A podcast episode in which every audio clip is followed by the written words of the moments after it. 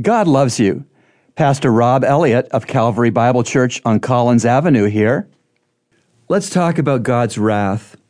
The only way that God's attribute of holiness has meaning is if God is also wrathful against sin.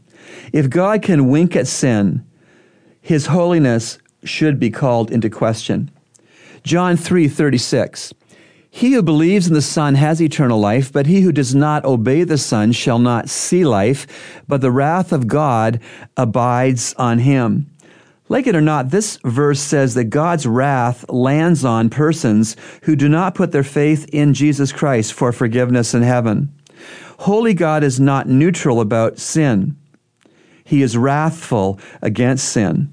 There's no other way that John 3:36 can be read.